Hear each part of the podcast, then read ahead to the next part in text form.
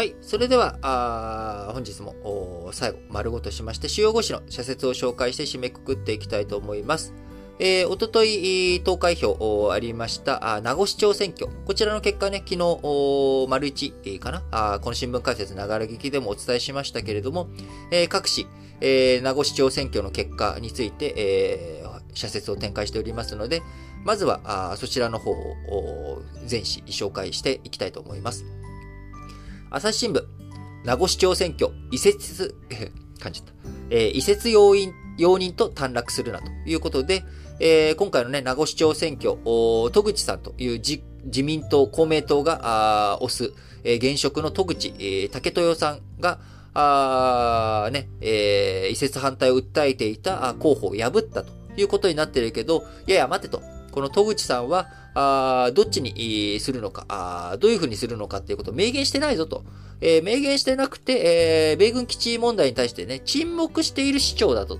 えー、だから、これをもってですね、えー、こう、普天間基地を辺野古に移転すると、移設するっていうことをみんな、あ住民がね、えー、それを容認したと、えー、短絡的に考えるなよというふうなあ朝日新聞社説を展開しております。えー、その上で、岸田文雄首相は、国民と共にある外交安全保障を掲げる。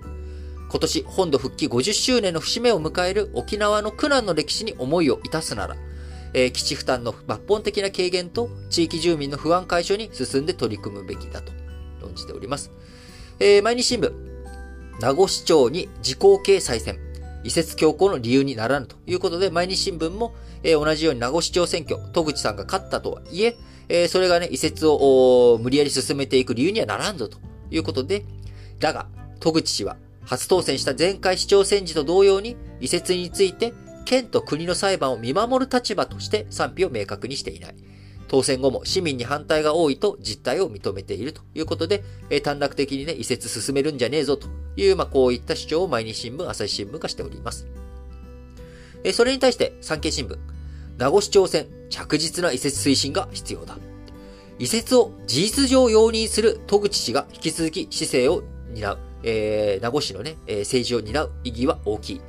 岸田政権は移設工事を着実に進まなければ、進めなければならないということで、産経新聞、ほら、もう民意出たんだよというような主張になっております。えー、読売新聞、名護市長選挙、普天間移設の進展を着実にということで、辺野古移設が実現すれば、人口密集地にある普天間飛行場の危険性が除去され、跡地利用も可能になる。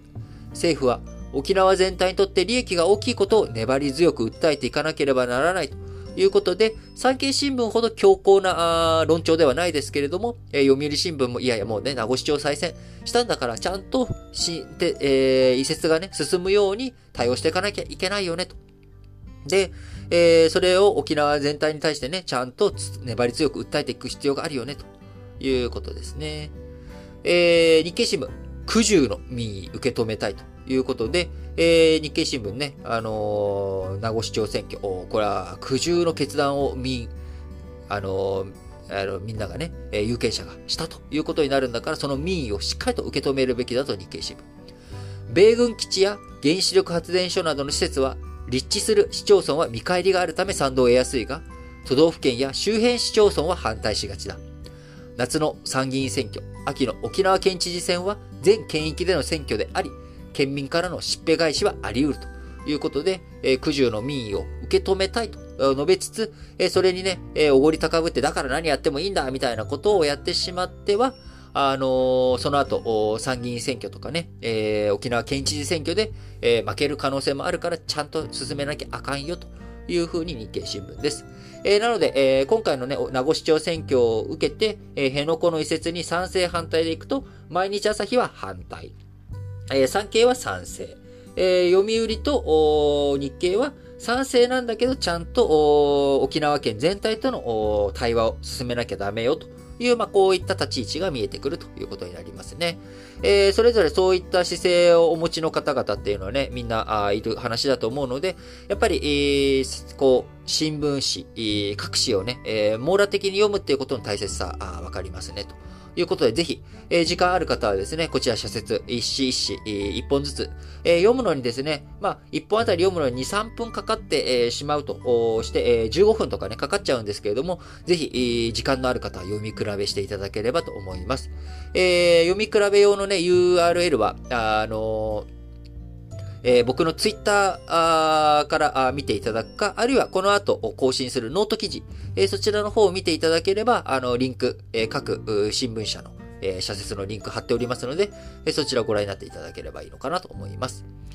えー、それでは、あ残りのね、1本、各紙の1本を紹介していきたいと思いますが、朝日新聞、コロナと発信、丁寧に医師の疎通を。専門家は考えうる選択肢を示し、政治や行政が判断して責任を受け引き受ける。騒ぎを機に互いが担う役割について改めて認識を確かにするべきだ。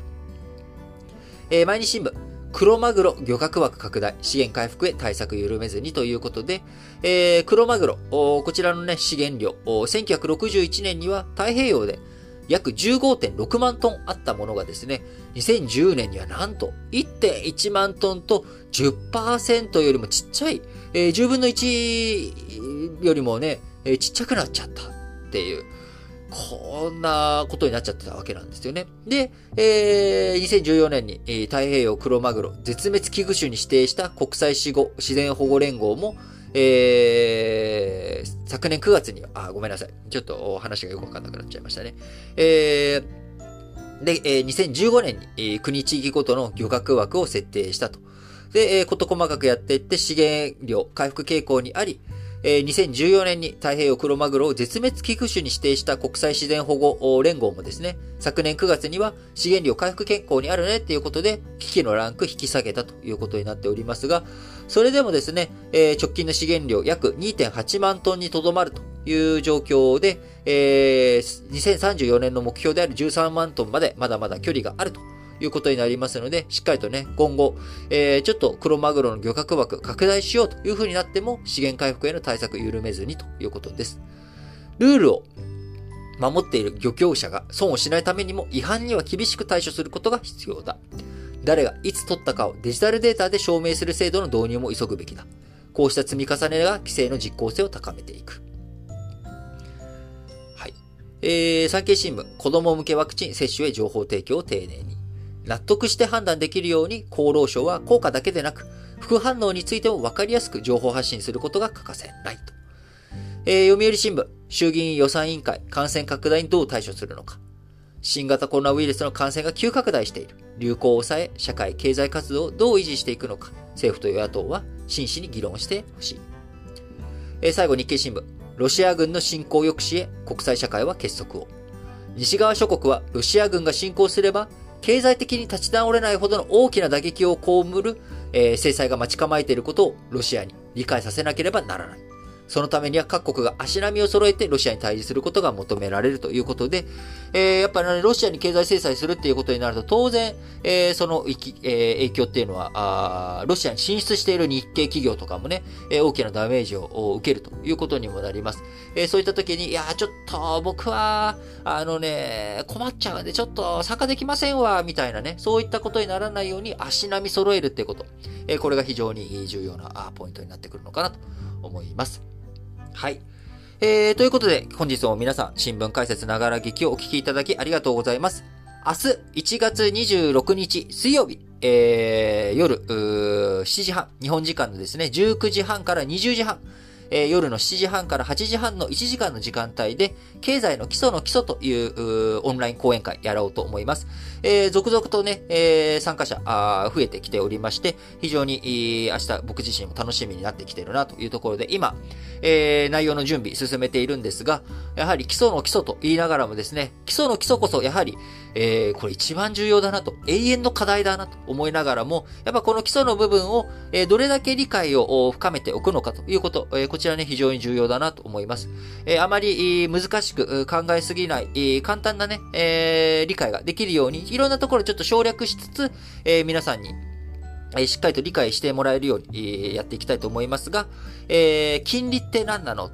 えー、そこからね、インフレとかデフレって何なの？っていう話。為替って何なの？えー、そこからね、貿易とか円安、円高とかっていう話。えー、そして株式って何なの？被って何なのっていう、この3つぐらいをね、えー、まあ1時間なんで20分ずつぐらいの感覚で、え、話をしていけたらなと思っておりますが、えー、当然オンラインのね、え、皆さんとの講演会ですので、えー、皆さんからの質問があれば、そちら優先して答えたりとかしてやっていきたいと思いますので、えー、ぜひぜひ、えーお時間に余裕のある方はご参加いただければと思いますし、また、時間がね、合わなくて、えー、リアルタイムで参加できないよという方のために、えー、参加チケット購入者の方についてはですね、えー、そちらで、え見れる動画、えアーカイブ動画についても参加者、参加券、え参加チケット購入された方には、そちらをご提供していきたいと思っております。え参加希望の方はですね、各エピソードの概要欄に貼っております、えー、ノート記事。こちらの方、記事クリックしていただくと、えー、有料購入しますかというところにたどり着きますので、えー、そちら有料購入していただくと、隠れている箇所にですね、えー、Zoom の URL、え、こちらが載っておりますので、え、そちらご覧になっていただければ、あの、参加いただけます。えー、そちらの応援オンライン講演会が終わった後はですね、えー、そちらの Zoom の URL 記載していた箇所に、えー、アーカイブ動画あ埋め込んでおくようにいたしますので、どうぞご興味ある方は、あ皆さんぜひぜひご購入していただければいいなと思います。お願いします。えー、また本日火曜日はですね、えー、ラジ歴本体の方の配信日という風にもなっておりますので、そちらもぜひ、えー、皆さんお聞きいただければと思います。えー、ラジ歴で、えー、カタカナ4文字。よくね、ラジ歴の歴を、えー、歴史の歴にされる方いらっしゃるんですけれども、ラジ歴、えー、カタカナで、えー、検索していただくとヒットしやすくなっておりますので、ラジ歴、えー、4文字のカタカナで、えー、検索して、えー、見つけていただければと思います。すでにね、えー、見つけて、えー、いらっしゃる方は、あぜひぜひ、えー、聞いていただければと思いますし、まだ見つけてない方は、えー、各種プラットフォームの検索ワードのところですね、ラジ歴を、えー、検索して、えー、見つけていただければと思います。それでは、皆さん、今日も元気に、いってらっしゃい。